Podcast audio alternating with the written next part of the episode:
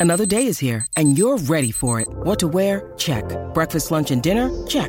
Planning for what's next and how to save for it? That's where Bank of America can help. For your financial to-dos, Bank of America has experts ready to help get you closer to your goals. Get started at one of our local financial centers or 24-7 in our mobile banking app. Find a location near you at bankofamerica.com slash talk to us. What would you like the power to do? Mobile banking requires downloading the app and is only available for select devices. Message and data rates may apply. Bank of America and a member FDIC. When you need mealtime inspiration, it's worth shopping Kroger, where you'll find over 30,000 mouthwatering choices that excite your inner foodie. And no matter what tasty choice you make, you'll enjoy our everyday low prices, plus extra ways to save, like digital coupons worth over $600 each week. You can also save up to $1 off per gallon at the pump with fuel points. More savings and more inspiring flavors make shopping Kroger worth it every time. Kroger, fresh for everyone. Fuel restrictions apply. Something we share is that we're both early risers. You Yeah. rise when and you do what? Well, I, I rise a bit before four. This is Apple CEO Tim Cook being interviewed by Axios reporter Mike Allen in 2019. I like to take the first hour and uh, go through uh, user comments, and then I go to the gym and uh, work out for an hour because it keeps my stress at bay. And here's how PepsiCo CEO Indra Nooyi described her routine in a 2011 interview with CNBC. What is a day like for you? a day like I wake up around 4 4:30 in the morning and I read I read newspapers and I read my mail and documents for the day I usually come to work around uh, 7:30 7:45 I'm in the office Between 2008 and 2011, several studies came out that found that super early risers, and we're talking real early, like 3:30 a.m. early, earned higher grades, were more likely to anticipate problems, and more often exhibited desirable character traits like optimism, stability, and conscientiousness. Entrepreneurs organized meetup groups around the US to hold one another accountable to waking up before the sun. In 2016, the Wall Street Journal declared 4 a.m. to be the most productive hour of the day. Not every success defined celebrity has hopped on the early morning bandwagon. Media CEO and sleep evangelist Arianna Huffington called out these early morning productivity tips as bullying people into starting their days at unreasonable hours. In 2019, she wrote, At some point, the morning routine became more than just a way to start the day. It became a craze, a fetish even. The morning routine has become ground zero for FOMO and self judgment. The message is bleak. Everyone else is happier, healthier, and more productive than you. What exactly are you doing with your life? Arianna's right. Success in modern culture is often tied to our relationship with time. A ruthlessly efficient schedule is often seen as a special kind of virtue, a saintly steward of the clock. But when we're rolling out of bed at ungodly hours or filling our calendars to the brim, are we really acting as masters of productivity? Or are we slaves to the clock? This is Ministry of Ideas, a podcast about the ideas that shape our world. I'm Zachary Davis. We tend to think of time as a universal and natural fact, but it's actually a very human construct, constantly evolving alongside changing cultural contexts. And different groups, from religious organizations to governments to corporations, have fought for millennia to control time, to control what we, as individuals and as a society, should do at each moment of the day. In this episode, we track the evolution of time from a sacred space to a capitalist tool, and think about what it means to manage our time when we've become so comfortable with time managing us.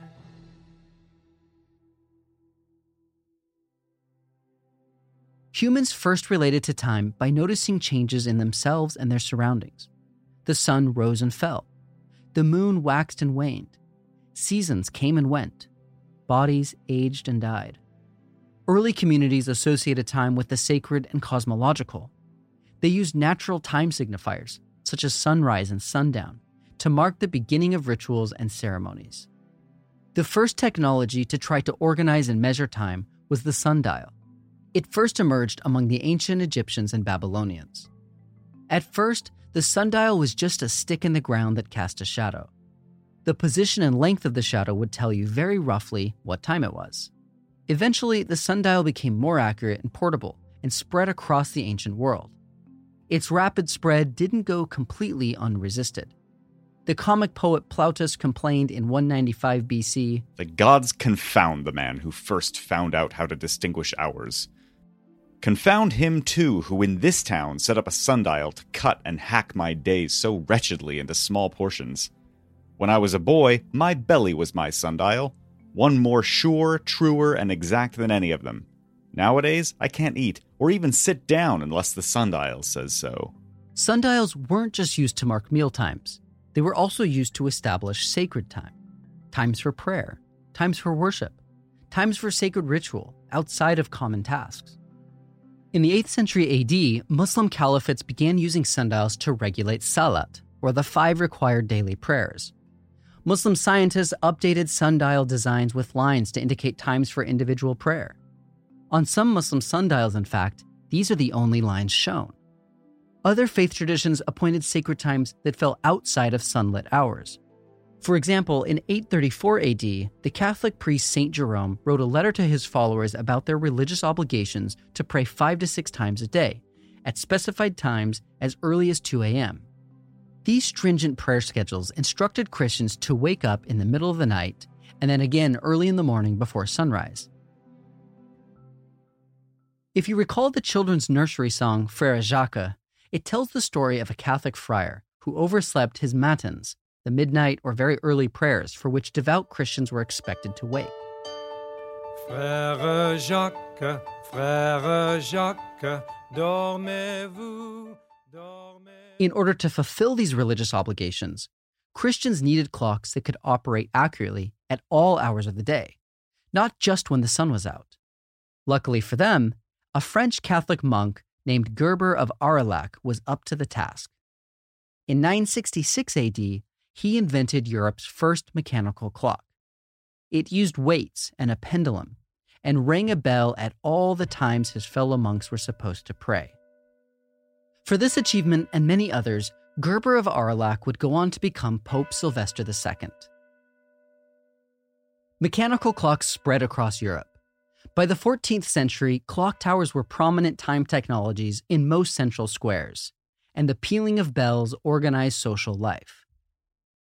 Just like in Western Europe, Islamic communities also use sound to signal the times of prayer, and these prayer times were used by everyone to schedule their day.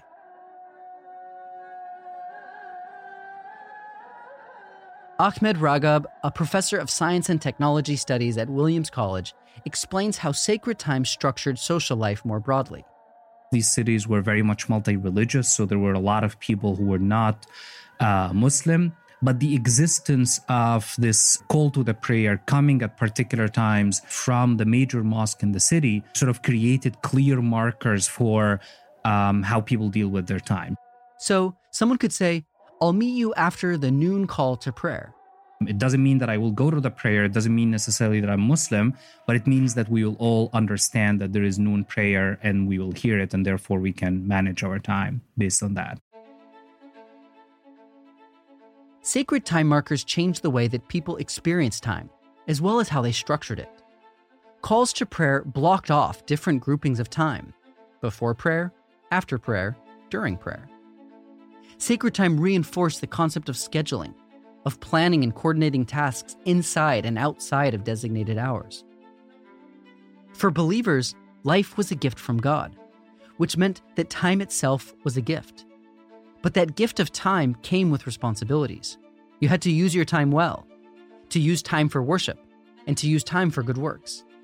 After the invention and adoption of sacred timekeeping devices, religious leaders increasingly pressured citizens to use their time efficiently. That careful time management was a religious virtue. So, one of the more famous um, and very prophetic traditions, or maybe proverbs that were very common, commonly cited in the medieval Islamic period, is that there are two blessings that people are oblivious of uh, free time and health. Within the same context, we see another layer whereby the idea of being busy is actually something that is very much prized. Productivity as a religious responsibility echoed across traditions. In a commentary on rabbinical scholarship, the great medieval Jewish philosopher Maimonides said It is a fundamental principle of Judaism that a person should occupy himself in this world with one of two things either with Torah to perfect his soul with its wisdom, or with an occupation which contributes to the general welfare of society, such as a trade or business. The way a person structured their time said something about the kind of person they were. To be productive and efficient was to be virtuous. Time was a finite gift. The ways in which you spent it reflected your values and relationship to the divine. Catholics, Muslims, and Jews all believed in the virtue of time management and productivity. But it was Protestants who took that belief to an entirely new level. The Protestant Reformation began in Germany in the 16th century and spread throughout Northern Europe. It heavily emphasized the need for each person to individually work out their salvation with God. You couldn't just coast along with your community and expect to make it to heaven. Here's the English Puritan church leader Richard Baxter writing in 1673 Use every minute of time as a most precious thing. Oh, where are the brains of those men that can idle and play away that time, that little time, that only time which is given them for the everlasting saving of their souls? The minister Oliver Heywood wrote in Youth's Monitor in 1689 Time is too precious a commodity to be undervalued. It is the golden chain on which hangs a massy eternity. John Wesley, founder of Methodism, urged his followers in his homilies to, quote, redeem the time, saving all the time you can for the best purposes. In his essay Waste Not, the sociologist Max Weber wrote For as a Puritan, waste of time is the first and in principle the deadliest of sins. The span of human life is infinitely short and precious to make sure of one's own election. Loss of time through sociability, idle talk, luxury, even more sleep than is necessary for health, six to at most eight hours, is worthy of absolute moral condemnation. A culture of hyperproductivity and extreme time efficiency was believed to be necessary for salvation. It was also conveniently very compatible with a new economic culture that was emerging in the 17th century capitalism. Capitalism was born from the new global trading routes of colonialism, chattel slavery, and the financial innovation of joint stock ventures, like the British East India Company. It accelerated in the 18th and 19th centuries through the Industrial Revolution, which changed not only how people worked, but also how they thought about time. The English historian E.P. Thompson observed that in rural or pre industrial societies, workers were task oriented. They thought about time in terms of how long it took to complete a certain task, like plow a field or cook a pot of rice. Task orientation carried a certain mindset toward time. There wasn't as strong a sense of urgency or the need to try and do things faster. Tasks take as long as they take. But in Britain, this attitude shifted alongside the changes caused by the rise of capitalism. It's not hard to see where this shift happened. Factory owners needed to hire laborers to produce goods. Workers weren't simply hired to complete a given task, they were hired for a certain number of hours. Those hours were measured with the technological precision that a clock affords. And in those hours, employers wanted their laborers to try and complete as many tasks as they could. Factories, with their ability to mass produce goods, showed that tasks don't just have to take as long as they take. If it is possible to complete more tasks in the same amount of time, an owner can increase his productivity and his profits. The shift to time labor brought a new sense of time's potential, its ability to generate more and more value, so long as it was used wisely, so long as it wasn't wasted. No wonder then owners developed all kinds of techniques to squeeze more profit out of their employees' time. Strict schedules, careful surveillance, timesheets kept to the minute, and pay deductions for every minute spent, quote, loitering. It was grueling, and life for factory workers could be overwhelmingly difficult. You could be fired at any time. There were little to no workplace safety measures. Holidays and weekends were non existent, and it was common for young children to be part of the workforce. But eventually, the push to regiment your day by the hour, to make it more productive, spread beyond the schemes of the bosses and walls of the factory to be a value some people willingly embraced. And if there was one patron saint of this new spirit of time productivity, it was Benjamin Franklin. In his autobiography, Franklin shared his daily routine. He divided each day into six time blocks and assigned them priorities. The first block, from 5 a.m. to 7 a.m., included time for prayer, but Franklin dedicated most of his waking time to work. His obsession with work was partly because he believed that being unproductive with your time was like letting gold coins slip out of your hands. In his 1748 essay titled Advice to a Young Tradesman, Franklin wrote Remember that time is money.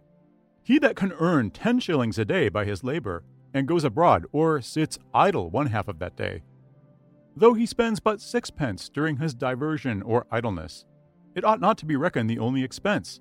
He hath really spent or thrown away five shillings besides. Franklin saw time virtuousness as a holy trait, but he completed the ongoing shift of the focus from worship to work. Where the daily clock bells once called monks to prayer, now they called capitalists to their profit seeking tasks. In this new age of capitalist time, time must be used, saved, and spent as productively as possible. Capitalist time preaches that the most pious thing you can do with your time is to make money, and the most sacred parts of the day are the hours spent at work. Time was money, and money was holiness. These attitudes of capitalist time underlay the transformation of the settler colonial American economy from a primarily agrarian one in the 18th century to a modern industrialized economy by the end of the 19th century. No surprise then that it was in Auburn, New York in 1888 that the employee time clock was invented. This clock recorded when employees came into work and when they left, allowing employers to standardize time management and maximize time use on the factory floor. In the late 19th and 20th centuries, the majority of Americans' lives were overseen by factory clocks, which dictated when they worked and when they rested, when their time was their own, and when their time belonged to the job. Even Americans who weren't on the factory floor were bound to capitalist time.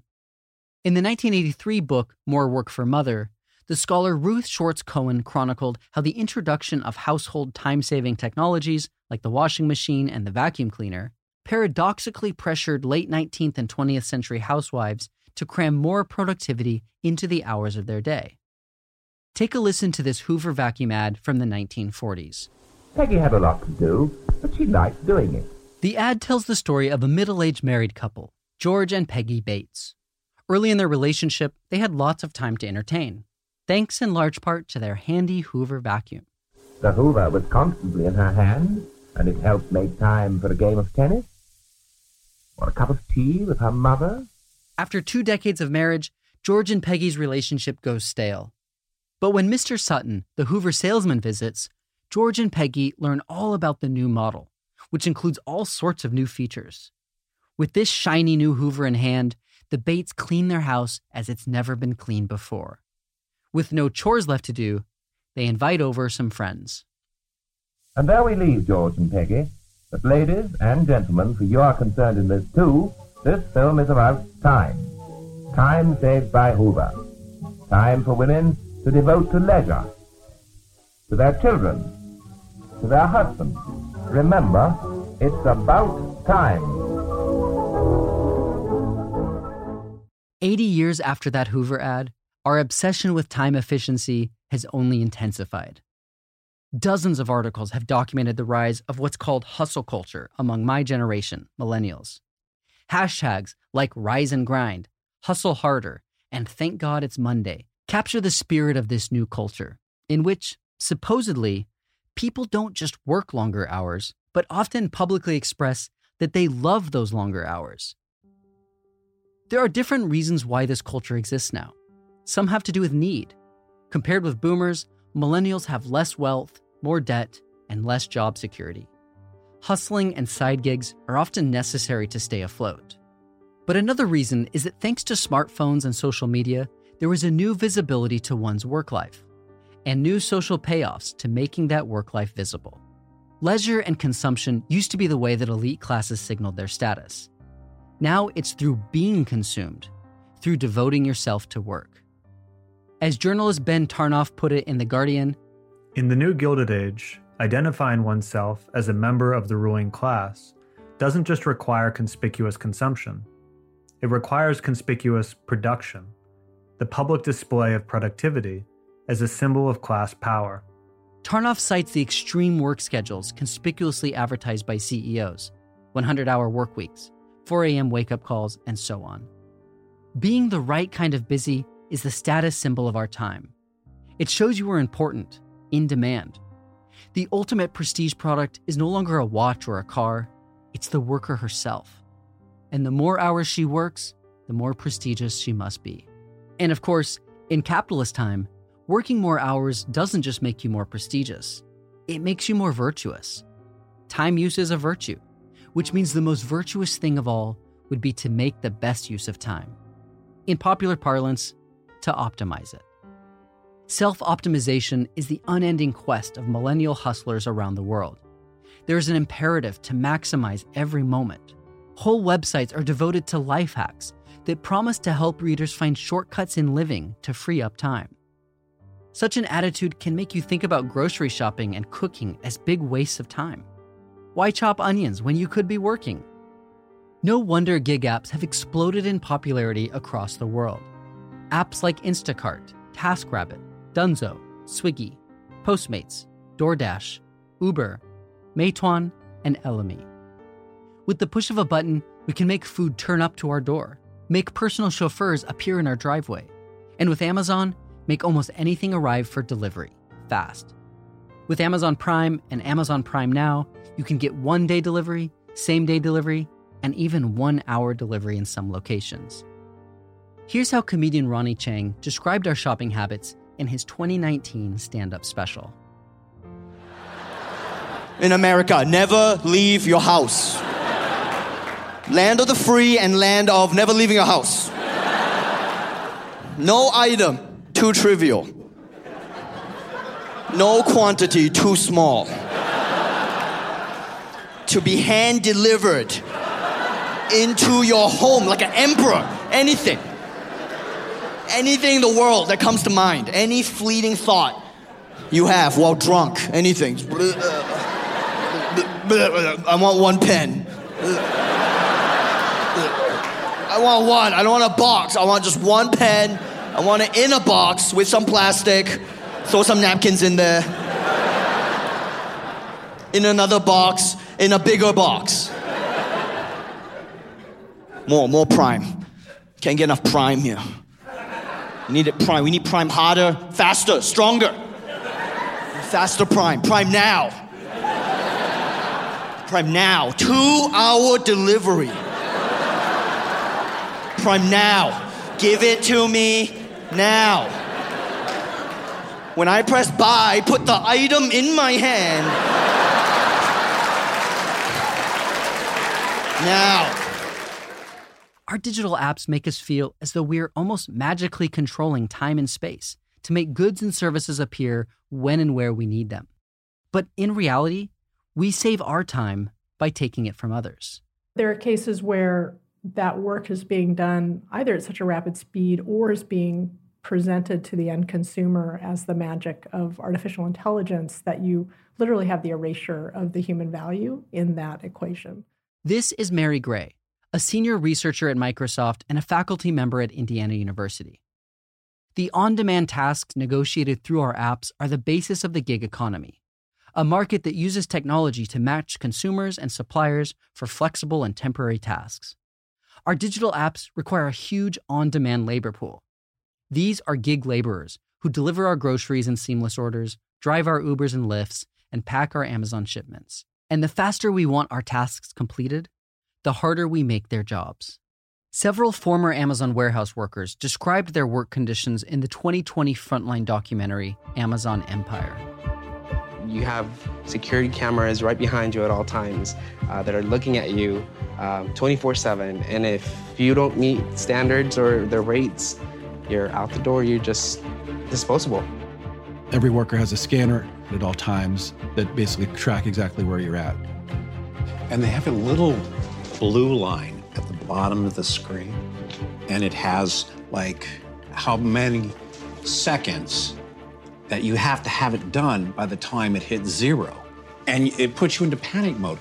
And pretty much you can't talk to people You can't be in the same aisle as them. You just constantly have to sit there scanning like a robot all day long. We're not treated as human beings. We're not even treated as robots. We're treated as part of the data stream. While the gig economy promises greater agency and flexibility to employees who can work at any time, low wages and high competition for commodified work often mean that gig economy employees end up working all of the time and in dangerous, time strapped conditions.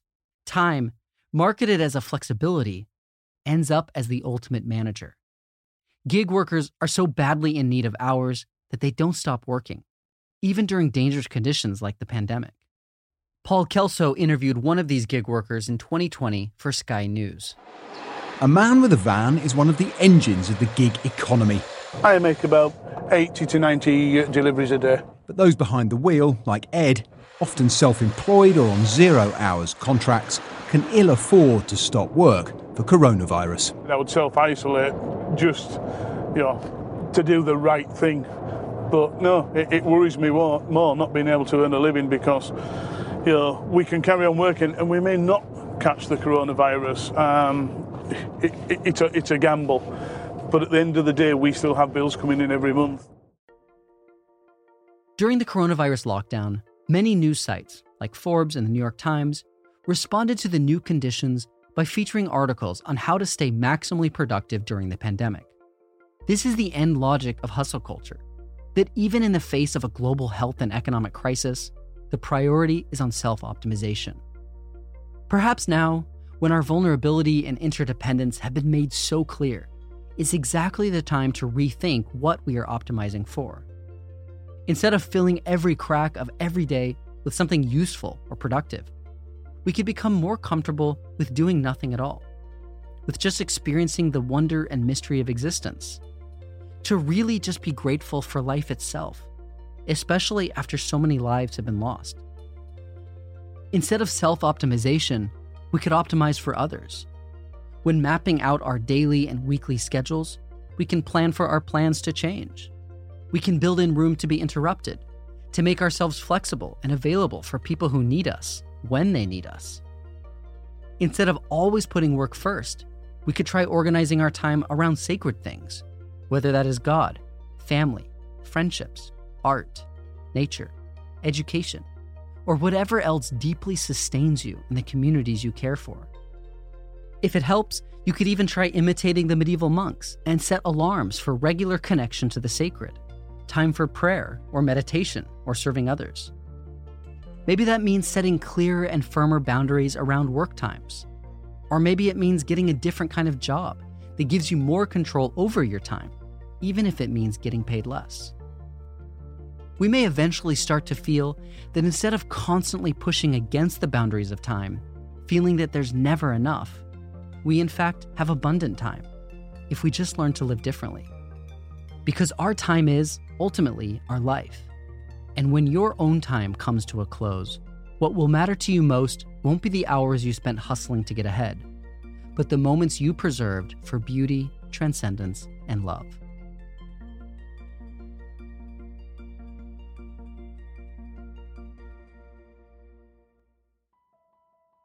This episode is produced by Maria Devlin McNair, Shireen Hamza, Gilly Vidan, and Adriana Krasniansky. Ministry of Ideas is produced at Harvard Divinity School by Nick Anderson, me, Zachary Davis, and Maria Devlin McNair. Sound design and music is by Steve LaRosa. If you enjoy this podcast, you can support us by sharing the show with your friends and reviewing us on Apple Podcasts. For more information, visit our website at ministryofideas.org. Ministry of Ideas is a proud member of Hub and Spoke, a collective of smart, idea driven podcasts. You can check out all of our shows at hubspokeaudio.org. Today, I want to encourage you to listen to an absolutely wonderful Hub and Spoke podcast, The Constant. In each episode, host Mark Chrisler weaves together history, science, and humor to reveal the lovable and not so lovable foibles of humanity. And I'm not the only fan. Oprah Magazine recently said it's a show that will make you happier. So give it a listen and learn more at constantpodcast.com.